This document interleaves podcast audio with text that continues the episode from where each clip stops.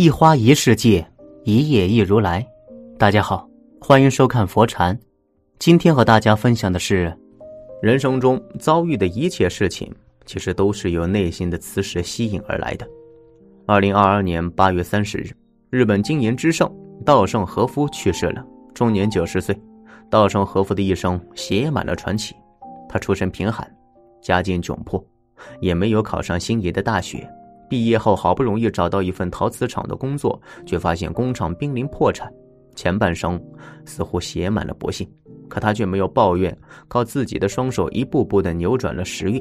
他开始认真的工作，将即将倒闭的陶瓷厂起死回生。随后白手起家，创办京瓷的第二电信，两家公司都跻身于世界五百强。七十七岁那年，他又经营了宣告破产的日航公司，仅用一年的时间就让日航起死回生，年利润一举冲到世界第一。在他人生下半场，用最真实的笔触，尽数写下了自己的生命哲学，出版了一系列的著作。今天，我将从他的著作中精心挑选出六句话，送给迷茫的你：一，想要拥有一个充实的人生，你只有两个选择。一种是从事自己喜欢的工作，另一种是让自己喜欢上工作。稻盛和夫大学毕业时曾经入职了一家快要倒闭的企业，整个公司充满了负能量，领导们勾心斗角，职工们偷奸耍滑。他刚开始呢也跟着混日子，整天唉声叹气。二十多岁的年轻人没有一点精气神。有一天，他受不了这种工作环境了，写信向家里人诉苦。却不料被哥哥劈头盖脸的一顿痛骂。他说：“一个人只顾着抱怨别人，其实就是自己没出息。”此后的稻盛和夫开始转变自己的心态，让自己喜欢上工作。当其他同事仍然在抱怨时，他静下心来，努力的将手上每一份工作都完成好。渐渐的，有了工作目标，日子也就有了奔头了。稻盛和夫的心情畅快了不说，还做到了公司技术领导的位置。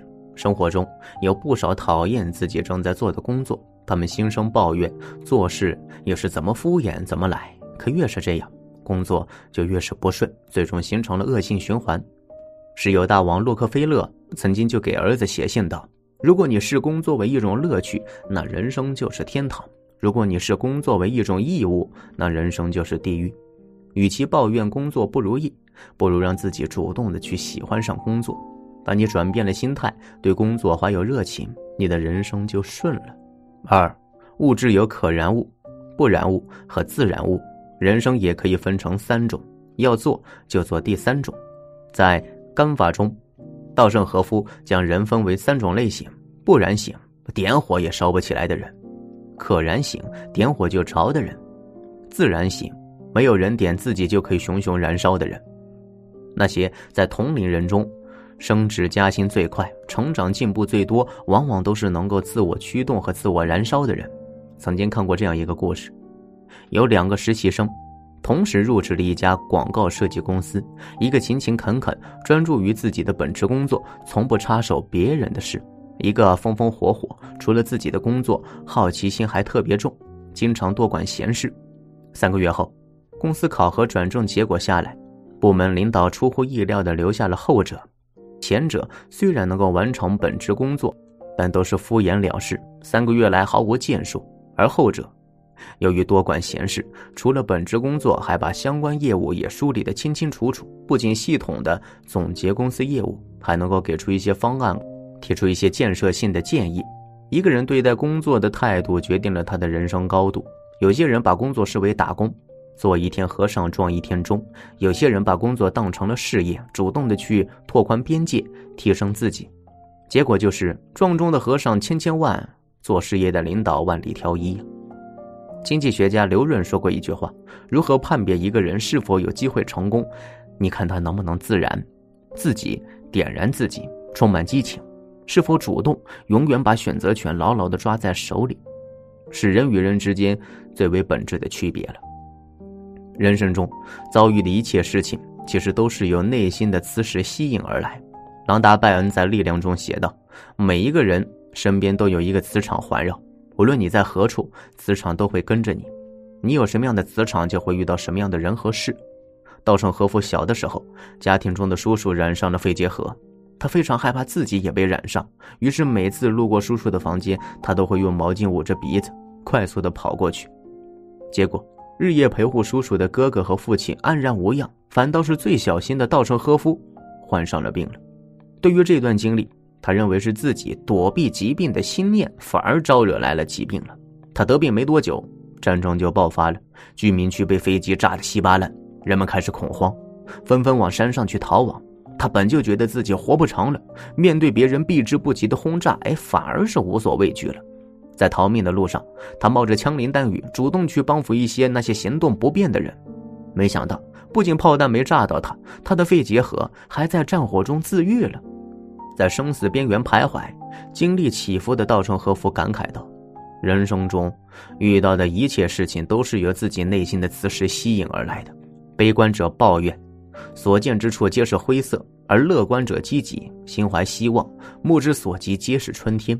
正所谓境由心生，物随心转。我们的生活际遇往往是由我们的心念决定的。你抱怨什么，害怕什么，什么就会发生在你的身上。”你相信什么，希望什么，就会吸引到什么。你是什么样的人，就会过上怎么样的生活。因果必报，但需要的是时间。自己撒下的种子，必定会在自己身上开花结果。古语有云：“祸福无门，为人自招；善恶之报，如影随形。”生命就是一场轮回，你所付出的，最后都会回到你的身上。一九七九年，日本有两家大型通信企业经营不善，倒闭在即。他们四处找投资，可哪怕是费尽口舌四处请求，也没有一个投资人愿意伸出援手。在危急关头，他们找到了稻盛和夫。要知道，稻盛和夫所在的京瓷是一家研发陶瓷的企业，与通信行业风马牛不相及。可他还是一口答应了，并为对方提供了大量的资金。在他的帮助下。这两家企业不仅化解了危机，还一跃成为了行业巨头。几年后，计算机通信时代来临，其他陶瓷企业面对高度精准的通信设备手足无措，而京瓷由于提前布局了通信行业，他们一下子生产出了掌上电脑等尖端技术产品，拉开了与同行企业的差距，而京瓷也因此成功的挺进了世界五百强。正如爱默生所说吧。人生最美丽的补偿之一，就是人们真诚的帮助别人之后，同时也帮助了自己。人生就像是储蓄罐，你投入的每一分善良，命运都会在未来的某一天连本带利的还给你。从今天开始，播种下善良的种子，存一丝善念，行一些善举，你给出的善意与帮助、温暖和鼓励，未来都将会在你的身上开花结果。五。人生工作的结果等于思维方式，成努力乘以能力。在一次发布会上，有记者问稻盛和夫：“一个人成功的关键是什么？”稻盛和夫毫不犹豫地回答：“思维方式。”当今此公司创办初期一度缺少订单，为此每天还有不少员工出去跑市场，可一个月下来一笔订单都没接到，公司运转几乎陷入了停滞。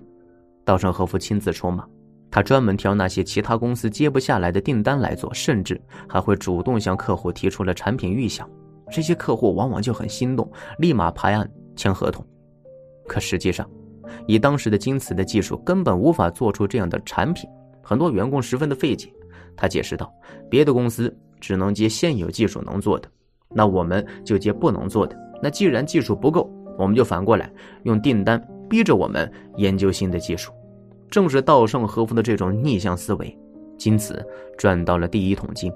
随后，稻盛和夫靠着这种逆向思维，用订单倒逼着金瓷不断的革新技术。没几年，金瓷就跻身进入了行业头部。在《干法》的一书中，稻盛和夫提出了一个人生公式：人生的结果等于思维方式乘以热情乘以能力。在这个公式里，能力和热情。都是从零到一百分的，而思维方式则是从负一百到正一百分的。如果思维方式不对，工作再努力，能力再强，最后也是白费力气。人与人命运的不同，主要在于思维的差距。在走向成功的道路上，我们缺少的不是机会与运气，也不是汗水和努力，我们欠缺的是一种源于跳出原有格局的思维方式。人生本质上的改变来源于思维上的改变。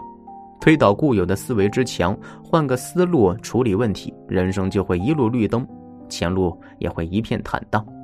持续与重复是两回事，不是漫不经心的重复着与昨天一样的事情，而是今天胜过昨天，明天胜过今天。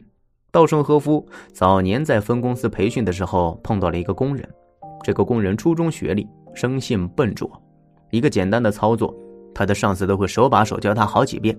有时候就连在旁边的同事都看不下去，忍不住想要上前亲自动手。可二十年后，稻盛和夫竟然在总公司的高层会议上再次见到了他，而这个时候，那个工人已经坐上了事业部长的位置了。工人的老上司解释说，虽然他学得很慢，但是从不愿意放弃精进。他手上有一个本子，里面记录着他所需要的技术。一个技术动作不会，就不惜练上成千上万遍，直到娴熟的掌握。就这样，每精通一项，他就划掉一项。靠着日积月累的点滴进步，他才有了今天巨大的成绩。